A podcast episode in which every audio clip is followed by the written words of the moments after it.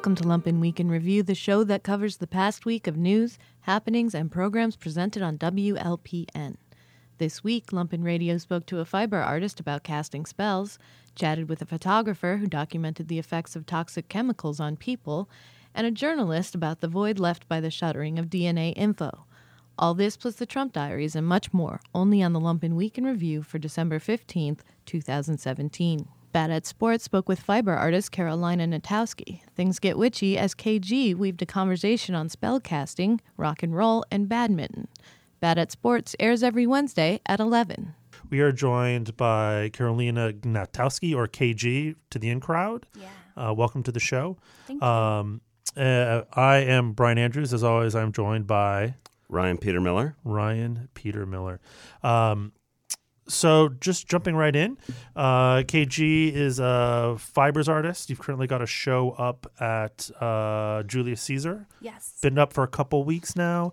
Um, gonna be up for a couple more. Why don't we just like step into your practice by stepping into that show? Let us know what's there uh, that people can see. Sure.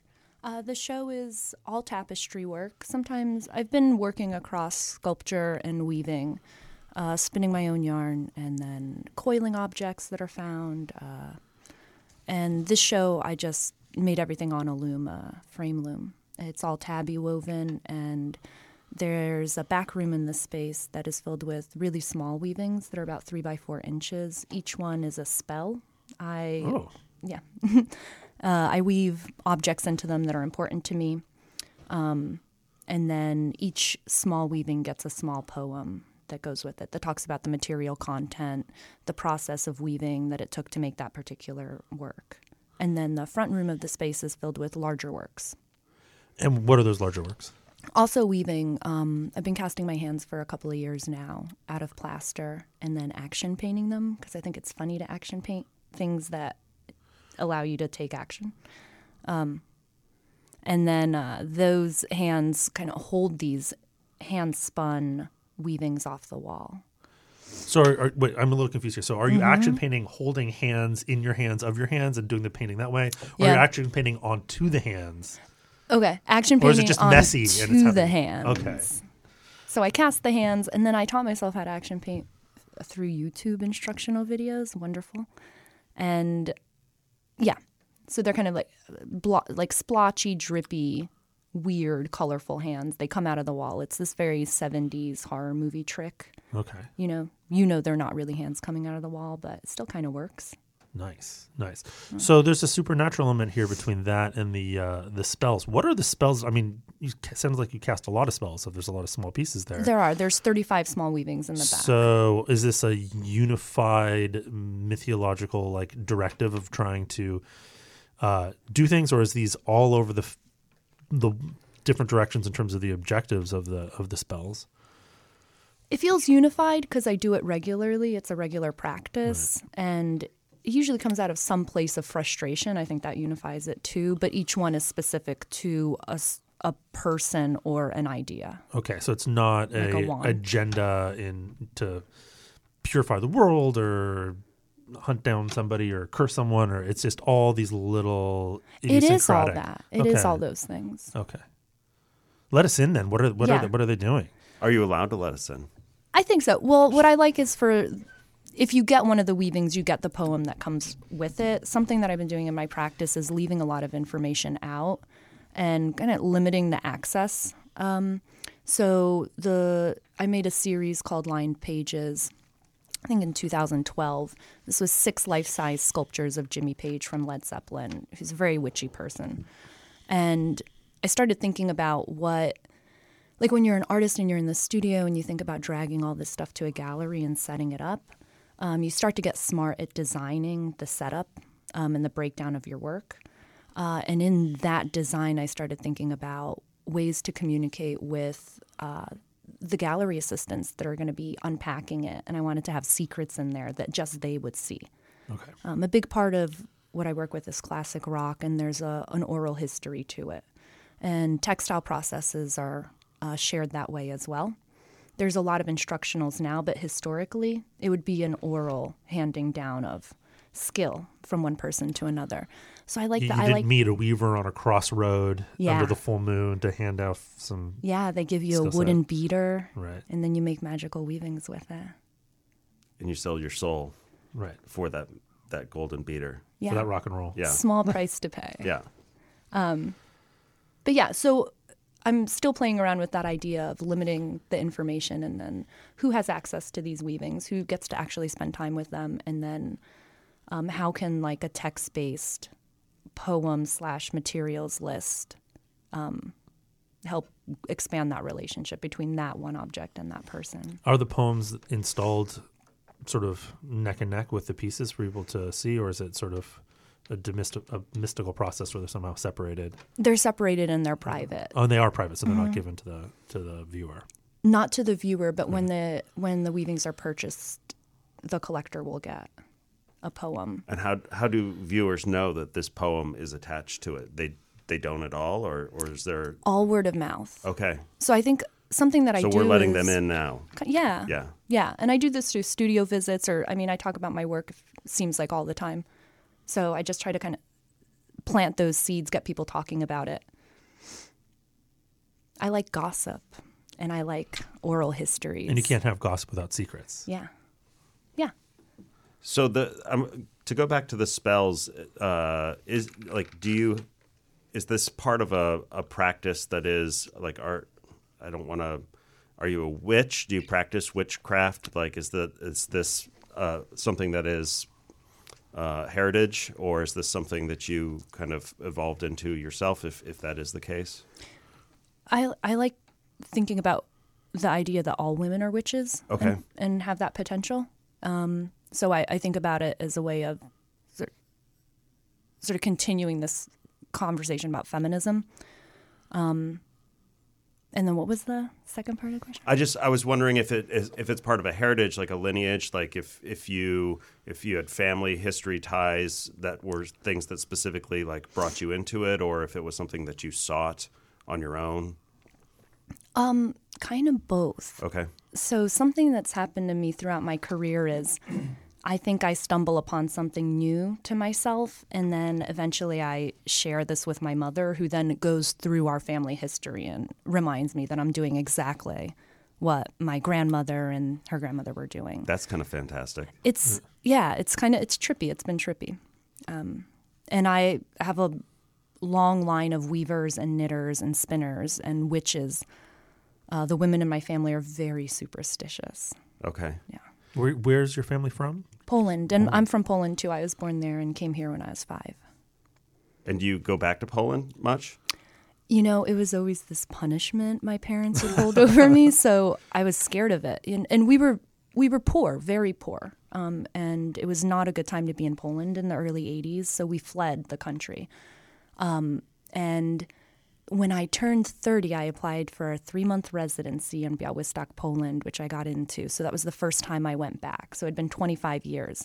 I had not seen my family, my aunts, um, my grandmother, anybody. So it was it was a shock, but it also helped make a lot of sense of my life in an unexpected way.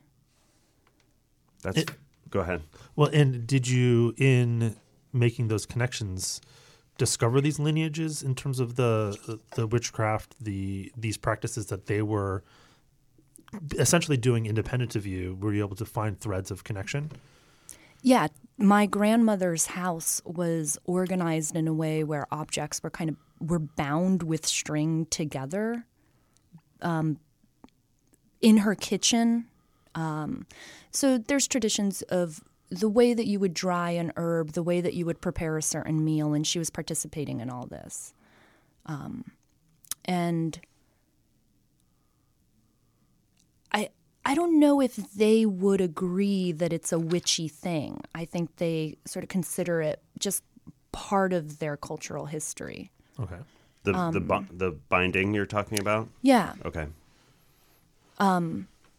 But when I was there, something that I saw, a textile that I saw that really amazed me, uh, was my grandmother knew she was going to die, like we all know at some point, and she was working on hand stitching her dress that she would wear. uh, when she was buried. That's powerful. Yeah. I mean, hand stitching it, no machine, a crappy pair of rusty scissors, um, which had a history, which she continued to use because of that history. It was one object that she was able to save um, in all of the times she'd have to flee her home and move locations. Uh, so they were really bad scissors, but they were really important to her and they had a power. And she would use those to make these things to help her transition into the afterlife. So I don't know. She wasn't thinking about it that way, certainly, but I was.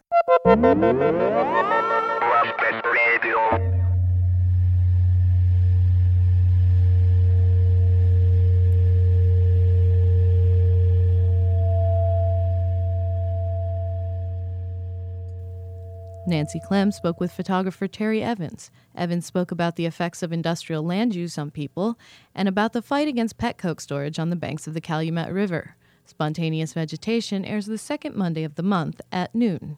In today's show, I speak with Terry Evans. So, Terry has a pretty long bio, and I'm just excerpting part of it. Um, the prairie ecosystem has been a guide for Terry Evans since 1978. She photographs the prairies and plains of North America, the urban prairie of Chicago, and landscapes threatened by climate change. Combining both aerial and ground photography, she delves into the intricate and complex relationships between land and people, especially recently where local people's landscape is threatened by corporate industrialization. Terry has five monographs of her photographs, has shown and lectured extensively, and has received ma- major awards, including a Guggenheim. Her work is in the permanent collections of numerous museums and universities. Hello, Terry. How are you this morning? Oh, I'm okay. You know, it's it's funny though. That all sounds really good, but you know, day to day, I I just work, and it always surprises me when it turns out that there's a list of things. yeah, at the end of the year, there's another bit to add to the list of things. Yeah, if I'm lucky. Which leads you into the work you've done in the south southeast side and um, with Petcoke, and I wanted, I hope you can talk to um, how you got involved in that.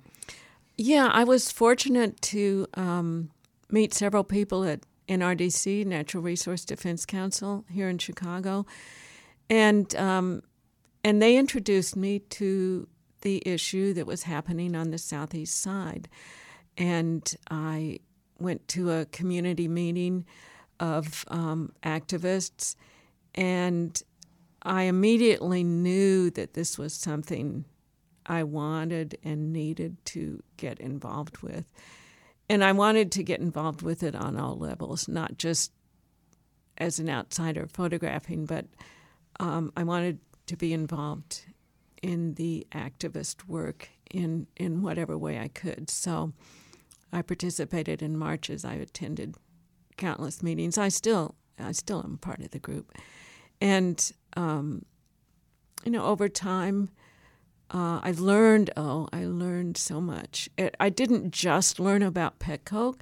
I learned about community organizing. I learned what it means to be um, a, a part of a grassroots community that is constantly neglected and not heard by voices of power. And um, it was uh, that was another life changing experience for me. Can you back up and, and maybe uh, explain to listeners what Petcoke is and how it's produced and what is happening oh, yeah. on the southeast side? So, uh, Petcoke is petroleum coke, and it's um, so the oil, the dirtiest oil, um, is mined in the tar sands, in the Canadian tar sands. And then it's um, shipped down to, among other places, the um, uh, the refinery, the BP refinery in Whiting, Indiana. And there the oil is refined and processed, and then the waste material from that is made into pet coke. Pet coke is used as a fuel like other kinds of coke um, in manufacturing, but in a, most places in this country it's not allowed to be used because it's so dirty It burns so dirty. So it's shipped to India and China and places that are not as well regulated, or at least as well regulated as we have been up until now. Who knows what will happen now?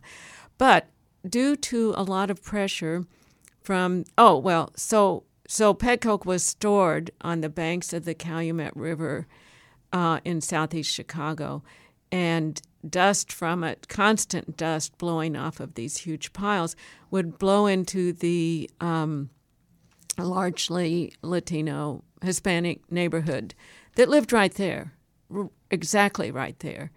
So you could walk down a street, and anywhere you went, uh, anywhere you would go, you could wipe your finger along a car or a front porch or a window, and your hand would come up black.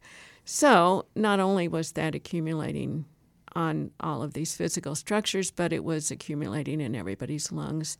And so, um, so the local grassroots group, um, through a long series of pressure and support um, from an attorney and from many people, and that finally uh, BP shut down their storage right there.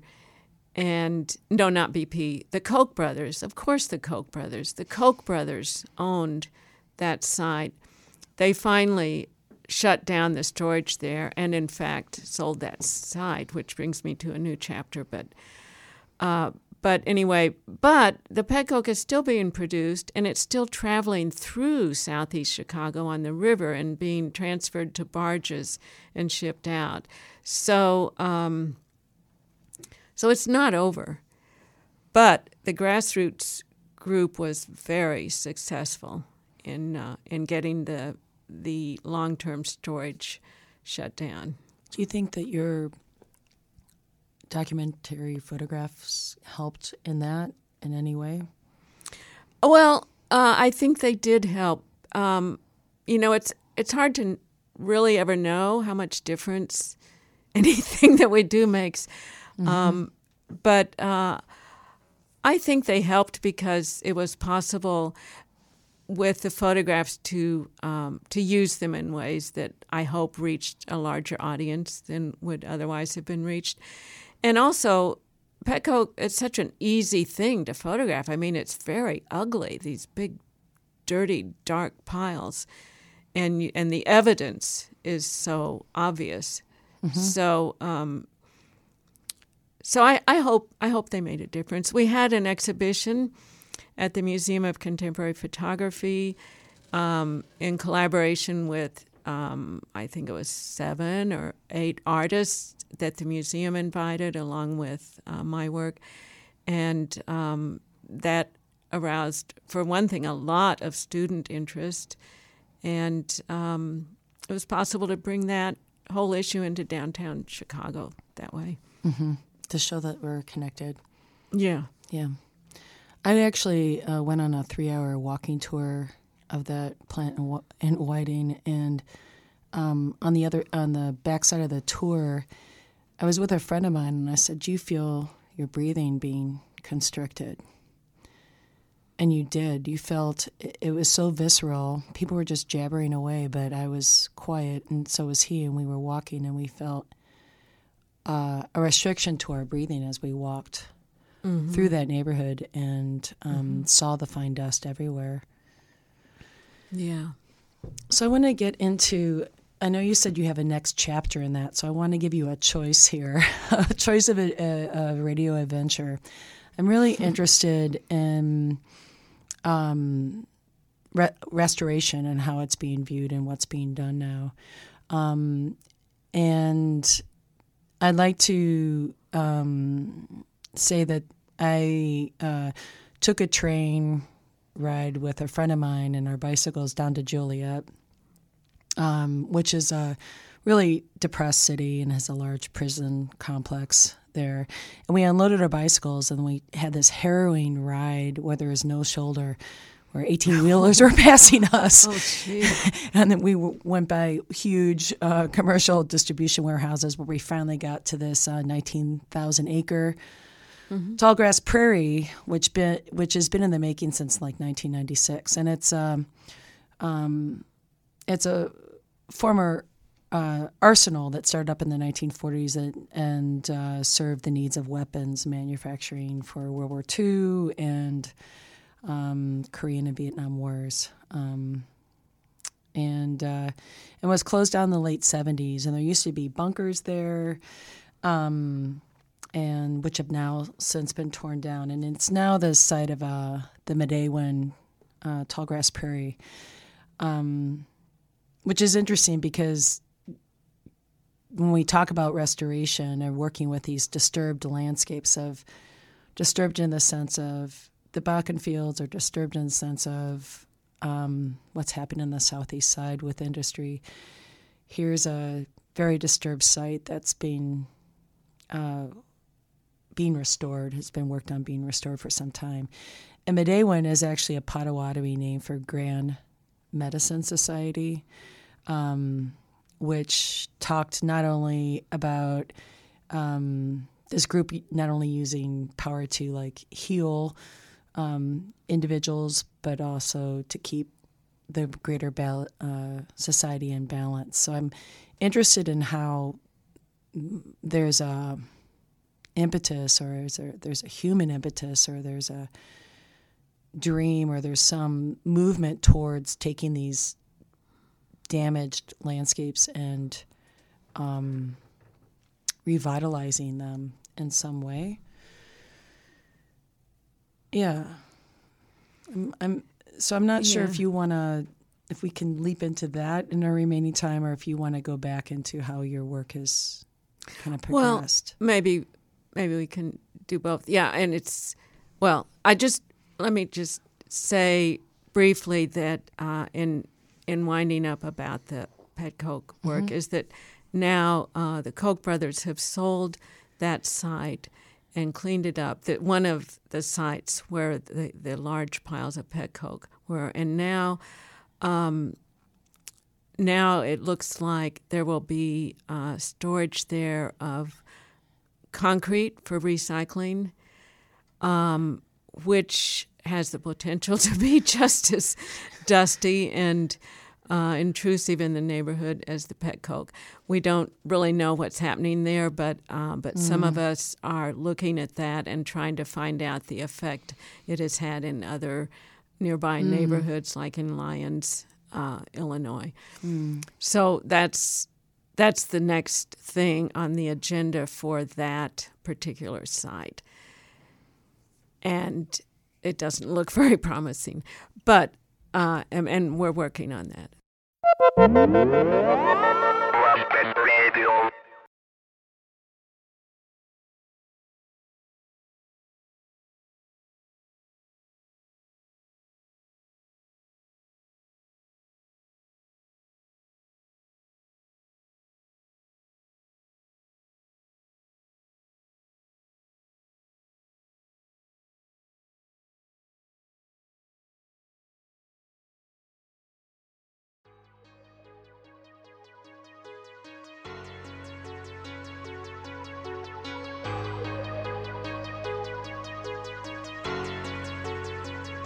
This week on the Trump Diaries. Sexual harassment charges fell multiple congressmen and start to bite at Trump. Violence roils the Middle East after Trump's statement on Jerusalem. Alabama votes. And what's next? These are the Trump Diaries. Day 322, December 7th. Donald Trump Jr. today cited attorney client privilege in refusing to discuss a phone call he had with his father about how to handle the fallout from his June 2016 meeting at Trump Tower with a Russian lawyer. He told the House Intelligence Committee that a lawyer was in the room during the call. His defense is novel. In fact, you cannot shield communications merely by having an attorney present and the fallout continued from Trump's decision to recognize Jerusalem as the capital of Israel. World leaders from Europe to Asia called the move dangerous and irresponsible and unwarranted. Axios reported that Trump didn't seem to have a full understanding of the issue and was focused simply on seeming pro Israel and making a deal, in the words of some unnamed advisors. Europe declined to go along with Trump on the issue when asked by Israel. Senator Al Franken said he would resign in the coming weeks, becoming the highest profile politician yet to be felled by wave of claims of sexual harassment. Franken gave a defiant statement on the floor saying some of the allegations are, quote, simply not true, but that he did not want to distract from helping Minnesotans. Quote, there is some irony in the fact that I'm leaving while a man who has bragged on tape about his history of sexual assault sits in the Oval Office and a man who has repeatedly preyed on young girls campaigns for the Senate. Republican Representative Trent Franks announced he will resign immediately following his wife's admission to a hospital. Franks is under investigation for sexual harassment. The latest jobs report has the unemployment rate at 4.1%, the lowest since 2000. The data also indicated the holiday shopping season is off to a solid start. The House approved a bill that would ease restrictions on carrying concealed firearms across state lines. The vote came in the wake of several massacres on American soil this year. Democrats on the Senate Foreign Relations Committee stayed KT McFarland's nomination. They want answers about her knowledge of communications between the indicted Michael Flynn and Russian ambassador Sergei Kislyak. Day 323, December 8th. The New York Times is reporting that Russian operatives tried to make contact with Trump aide Hope Hicks twice since Trump took office. There is no suggestion that Hicks has done anything wrong. Hicks met with Robert Mueller's investigators this week as part of the investigation into Russia's efforts to influence the 2016 election. Trump, Donald Trump Jr., and members of the Trump Organization received an email during the campaign with the decryption key needed to open the hacked DNC documents that WikiLeaks had posted two months earlier. WikiLeaks began leaking the contents of John Podesta's hacked emails a month later. Trump offered a second endorsement of Roy Moore today, tweeting that Democrat Doug Jones is, quote, a Pelosi Schumer puppet. Jeff Sessions' Justice Department is investigating Planned Parenthood for the transfer of fetal tissue. The issue, a far right conservative cause, picks up after several Republican led inquiries in Congress stalled late last year. Planned Parenthood said in a statement their actions were legal and that the investigations were an attempt to chill reproductive freedom. Arizona Representative Trent Franks allegedly approached two female staffers about acting as a pregnancy surrogate. One woman said she was the subject of retribution after rebuffing Franks. They allegedly offered her $5 million to act as a surrogate. Franks abruptly resigned today. Dina Powell, Trump's national security director deputy, will leave the White House this week. Powell has been behind the Trump administration's Middle East policy. She will continue in an advisory role. In a move called childish and disrespectful, Trump didn't invite Democratic lawmakers to the White House Hanukkah party. He also did not invite Jewish critics of his Middle East policy. The Hanukkah party is traditionally a bipartisan celebration. And the Times is reporting that while the official death toll in Puerto Rico is 62, actual deaths may be as high as 1,052. Trump has been widely criticized for his response to the hurricane damage on the island. Day 324, December 9th. Multiple outlets are reporting that Mueller's investigators have focused on an 18 day timeline related to a possible obstruction of justice charge by Trump. Sally Yates testified she told White House counsel Don McGahn on January 26 that Michael Flynn had lied to senior members of the Trump team about his conversation with Russia's ambassador Sergei Kislyak and was susceptible to blackmail. Mueller is trying to determine why Flynn remained in his job for 18 days after that warning. Day 325, December 10th. Powerful Alabama Senator Richard Shelby told his constituents that they could, quote, do better on national television than elect Roy Moore tomorrow. Shelby stopped short of endorsing the Democrat in the race, Doug Jones, but made it clear he thought Moore was a disgrace, and he made a clean, extraordinary break with Donald Trump. Polls showed Jones with a narrow lead as another woman accused Moore of being unfit for office on the weekend. And Adam Schiff, the ranking Democrat on the House Intelligence Committee, called the evidence of coordination between the Trump campaign and Russia pretty damning. Said Schiff, quote, the Russians offered help, the campaign accepted help, the Russians gave help, and the president made full use of that help. Day 326, December 11th. Trump escalated his attacks in the news media after a weekend in which CNN and ABC were forced to make corrections. Trump castigated ABC News for a, quote, horrendously inaccurate and dishonest report, declared that CNN's slogan should be, quote, the least trusted name in news, and insisted that a Washington Post reporter should be fired. His press officer, Sarah Huckabee Sanders, claimed also that bias in news reports has gotten, quote, out of control and should be taken seriously.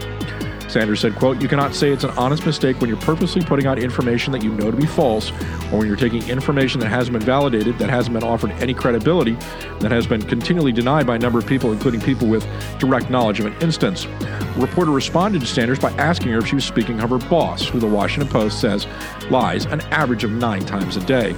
Trump has continually peddled conspiracy theories, including one that Obama was not born in the United States. A federal judge denied the Trump administration's request to delay an order requiring the military to begin accepting transgender recruits starting January 1st. She said the Trump argument was based on vague claims. The ruling and her earlier opinion blocking the president's ban on military recruitment of transgender men and women possibly could have forced the dismissal of current service members starting in March. Swedish police arrested three people on Sunday after a masked gang hurled Molotov cocktails at a synagogue in Gothenburg. The building did not catch fire and no one was injured. There has been an increase in anti Semitic hate crimes in Sweden since Trump made his statement on Jerusalem last week. And three of Trump's accusers appeared on national TV to call for a congressional investigation into the president. More than a dozen women have accused Trump of groping and harassment. UN Ambassador Nikki Haley added that women who have accused Trump of sexual misconduct, quote, should be heard. The White House continues to assert that those allegations are false. And Democratic senators today called for Trump's resignation. Kirsten Gillibrand said, quote, Trump has committed assault and he should be fully investigated and he should resign. Day 327, December 12th. Roy wife Kayla claimed her husband isn't a bigot at a Monday night campaign rally because, quote, one of our attorneys is a Jew. Kayla said, quote, fake news would tell you that we don't care for Jews, and I tell you all this because I've seen it, and I just want to set the record straight while they're here. Moore has a history of bigoted comments when asked in September about what, quote, would make the country great again. He replied, quote, I think it was great at the time when families were united. Even though we had slavery, they cared for one another. People were strong in the family. And Trump fired back at Senator Kirsten Gillibrand this morning on Twitter, stepping into the growing call for him to be investigated over sexual assault. Trump tweeted, Lightweight Senator Kirsten Gillibrand, a total flunky for Chuck Schumer, and someone who'd come to my office begging for campaign contributions not so long ago and would do anything for them is now in the ring fighting against Trump. Very disloyal to Bill and crooked used. Despite thousands of hours wasted and many millions of dollars spent, the Democrats have been unable to show any collusion with Russia. So now they are moving on to the false accusations and fabricated stories of women who I don't know and or have never met. Fake news. Multiple women from the Miss USA pageant appeared on broadcast media this morning in response, with proof, in fact, that Trump had at least met them. Former White House Press Secretary Sean Spicer is releasing a book in the summer titled The Briefing. In an interview with Sean Hannity, he claims it will, quote, set the record straight about, quote, a mass amount of incorrect and malicious attacks on the president. And Republican Representative Blake Farenthold was sued over accusations of sexual harassment three years ago and paid out a taxpayer financed $84,000 settlement. Farenthold is under fire but remains in office despite a lawsuit saying he, quote, disclosed that a female lobbyist had propositioned him for a threesome. Farenthold disputed that account in court, saying, quote, the woman wasn't a lobbyist. Congressional Republicans are extensively rewriting the law that governs the nation's system of higher education. They are attempting to dismantle the Obama era regulations that protect students from predatory for profit colleges. One provision could do away with the system of credit hours that college students earn to complete their degrees, that the entire American university system is based on. Two other key concepts, gainful employment and borrower defense, are also said to be jettisoned under Betsy DeVos. Day 328, December 13th. In a major upset, Doug Jones became the first Democrat elected to the Senate in Alabama in close to 20 years, beating Roy Moore. The race has major implications as it trims the GOP majority in the Senate to a single seat and deals Trump and Steve Bannon another humiliating loss. Bannon had put forth Moore. Trump had campaigned for him despite Moore being hit with credible accusations of child molestation and sexual relations with minors. Moore so far has refused to concede and may sue for a recount. Trump first congratulated Jones on a hard fought win, but then reverted to type, trying to deflect any blame for the loss by tweeting he felt Moore, quote, was not able to win in a general election. In the White House, it was reported there were feelings of relief. Meghan McCain pointedly tweeted out a three word response that summed up many in D.C.'s feelings Suck it, Bannon. The release on Tuesday night of FBI officials' text messages describing the possibility of a victory by Trump as terrifying and saying that Hillary Clinton, quote, just has to win is fueling Republican campaign to attack the impartiality of special counsel Robert Mueller. As Mueller's investigation hits close to home, panic Republicans have been feverishly trying to muddy the waters, with some calling for a special counsel to investigate the special counsel. In fact, Mueller, who is a registered Republican who was appointed by George W. Bush, removed the agents in questions when he learned of the text messages last summer. Republican lawmakers are reportedly coalescing around a unified tax plan and may pass a final bill as early as next week. Number two, Senator John Cornyn of Texas said, quote, We don't have it right this minute, but we're getting closer. Congress is scheduled to hold a lone public hearing on the bill today. The bill would greatly reduce the tax burden on the ultra wealthy while raising taxes for the middle class. And Disney is set to buy Fox today in a blockbuster deal valued at $68 billion. The deal gives the mouse control of Fox's valuable regional sports networks, which will merge with ESPN, as well as several cable channels and a major movie studio. The deal leaves Rupert Murdoch with the Fox Broadcast Network, Fox Sports properties, as well as Fox News. Analysts say the cash from this deal will allow him to take those private. That has important implications, as some say it will allow Murdoch to fully be an attack dog for Trump with his news properties. Omarosa Newman, the former Apprentice star turned aide to Trump, is resigning from her post as Director of Communications. Her appointment was widely criticized at the time. In local polls, 32% of Americans support the Republican tax plan, the lowest level of public support for any major piece of legislation enacted in the last three decades. And 70% of the public believe accusations of sexual assault by Trump should be investigated. These are the Trump Diaries.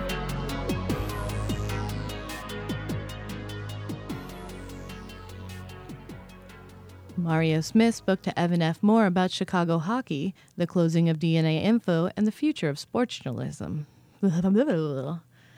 Mario Smith spoke to Evan F. Moore about Chicago hockey, the closing of DNA Info, and the future of sports journalism. News from the service entrance with Mario Smith airs every Thursday at 2 p.m. Um, my next guest is a Chicago fixture in the journalism world. I know him as a guy that probably told me to get out of the note more than once back in the day that I had overstayed my welcome. He is a he is a really cool brother, and I am glad that he is on the show today. Evan F. Moore, what's going on, man? I'm good. How's it going? Everything is cool. So there's a lot to talk about, and and this all started, folks, because there was a post about LeVar Ball on Facebook, and I looked at it. I go, how come I haven't had Evan on this show? He was actually on the uh, podcast on the Clock is the Enemy a while back, but I'm glad that you're here today. So I saw that you uh, made a remark about uh, it being a year since your um, dismissal from DNA Info. Um, what has that year been like for you as a writer and just on a personal level since that happened? Oh well, um, I was a victim of uh, earlier uh, budget cuts, and, and when the uh, cuts happened last month, uh, that kind of make it clear to people I wasn't part of that. That I was already been laid.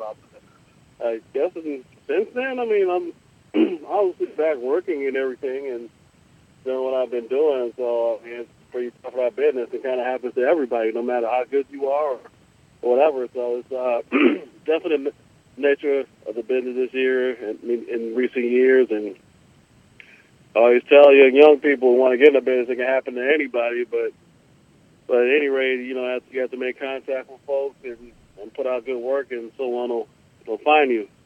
Speaking of good work, you had the fortune of being only a handful of folks who have talked directly with Colin Kaepernick. What was that experience like? Um, uh, and, and considering how much impact his not playing in the NFL has had, um, it, it, what was that like when you had a chance to sit with him? Uh, yeah, when he was in town back in May for the Know Your Rights camp was the third one. He uh, it did. His people reached out to me um, a couple of weeks beforehand and told me he was going to be in town. That um, I was invited to the camp to see it, and for me, covering a lot of uh, protests and activists and different demonstrations, and and then having that stuff in my family, you know, I was kind of, you know, wondering, you know, is he really, you know, down for this? Like, like, like people say that he's supposed to be because we've seen what's happened over years with Muhammad Ali, with Jim Brown, with Tommy, uh, Tommy Carlos, uh, Tommy uh, Tommie Smith, and John Carlos, and and uh, other folks who taken a, such a public stand, and you know, obviously locally, Craig Hodges with the Bulls uh, way back when. We've seen what happens when these folks, you know, take a stand, and what happens to them. In one way or another, they get they get blackballed. So, talking to him, it just seems like he's he's aware that you know this is happening, even though he couldn't really you know talk about it by name. But it seems like he's aware that that if he didn't take that take the stand he took, that he'd be playing right now. And a lot of folks around him are are saying that. And the thing is, is that the NFL and other folks wanted this to go away, and it hasn't. It's, it's gotten stronger. And I wrote about it for Fansided last week, saying that he probably has more fans now outside of the game than he did when he was in the game. You know, Right. and um, right. So he's literally doing everything that all these folks said he he wouldn't do, and and another part of his story that doesn't really get talked about much is he's a, a biracial adopted kid, and that's holes in his history and his upbringing right there. So anyone who was in those groups are going to have questions about things, and that what kind of one of the things that, led to his activism and him wanting to know the ancestry and, and things of that nature. So this happens to anyone in those groups. So anyone shouldn't really, really be surprised, honestly, that he would take such a stand in the way he did. We're with Evan F. Moore, who is uh, doing stuff for Rolling Stone magazine and, and freelance writer, but but uh, a very keen observer of what's happening uh, in society. I want to ask you a couple of quick questions. I know I don't have a whole lot of time with you, and I do appreciate you being on. Um, we saw what happened in Alabama on Tuesday. I guess that was Tuesday.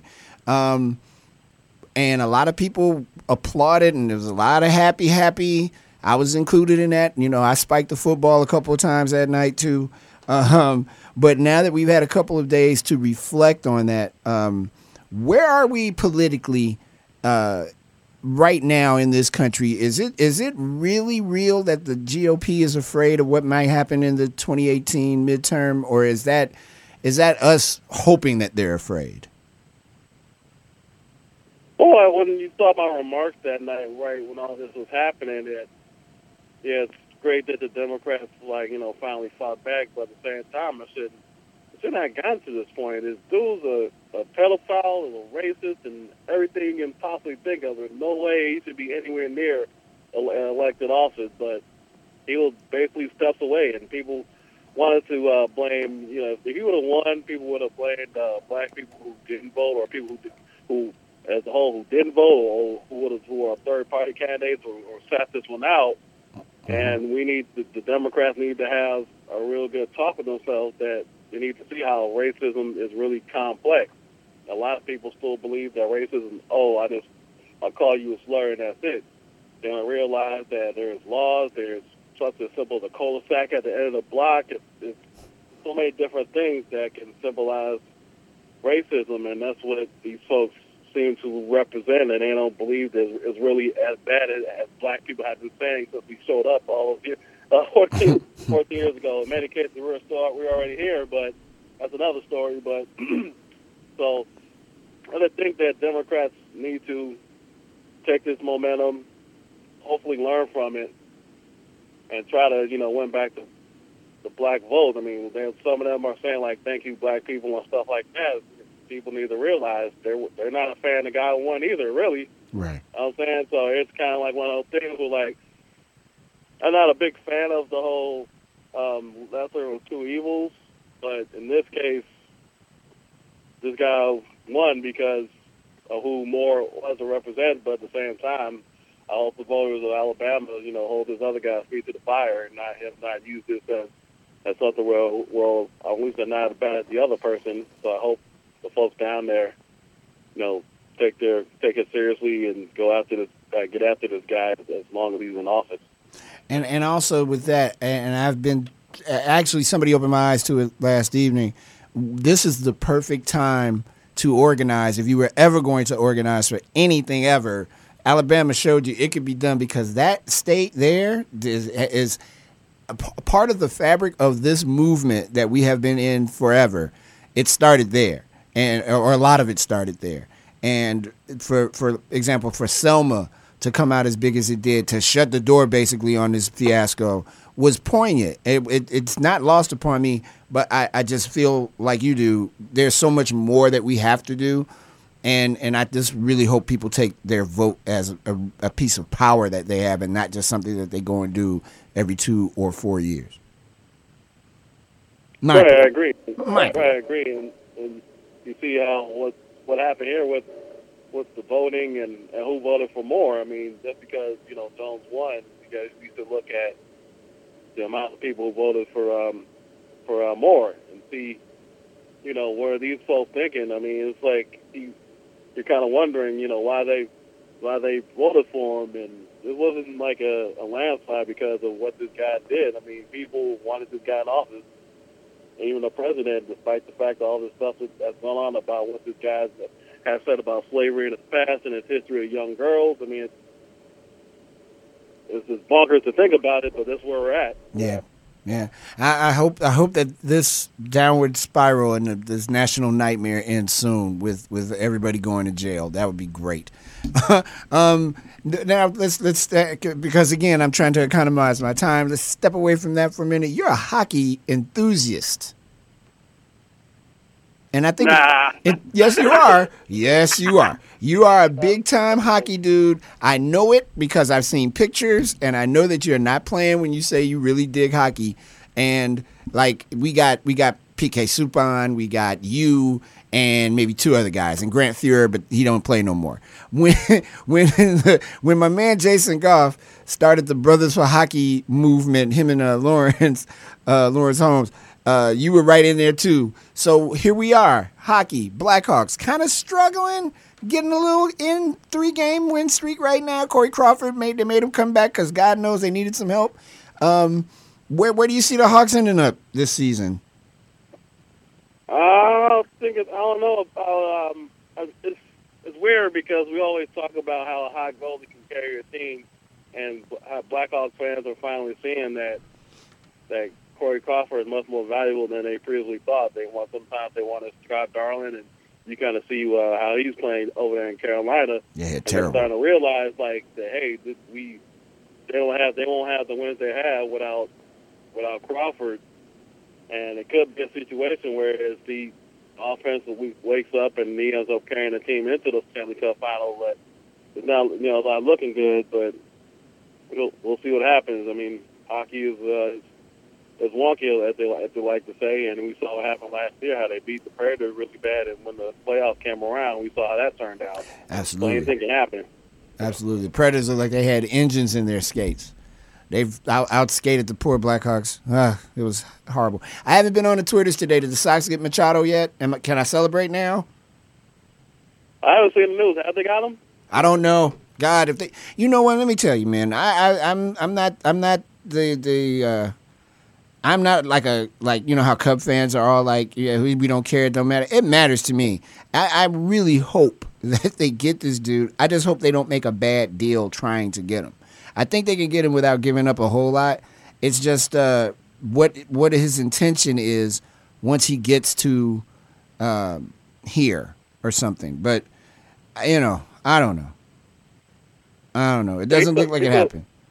Yeah, he's a uh, the Machado's a is in his prime the prime of his career, and that's kind of thinking. If he gets traded, he still could be a free agent. So I'm guessing they're gonna, you know, um, get some assurances from him before they make the trade that he's gonna resign, he's gonna re-sign with them. But also, is it a thing where the well the White Sox feel like they're they're you know they're pretty close to where they want to be, and Machado could lead them could be the player to lead lead them over the top with all the young players. So it's, that's kind of what the whole thing is uh, in my mind is do they feel like that they're not that far away and they need Machado to kind of be the guy to kind of lead their uh, youth movement to be like the stable veteran in clubhouse and stuff like that. So that's why I think they're at.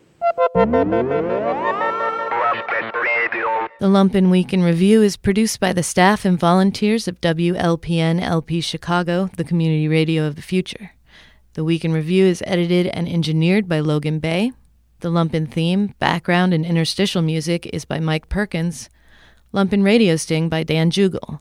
Voiceovers by Ed Marzewski, Jamie Trecker, and Shanna Van Volt. For more information on Lumpen Radio, visit lumpenradio.com. Lumpen Radio broadcasts on 105.5 FM in the Chicago area and worldwide via lumpenradio.com.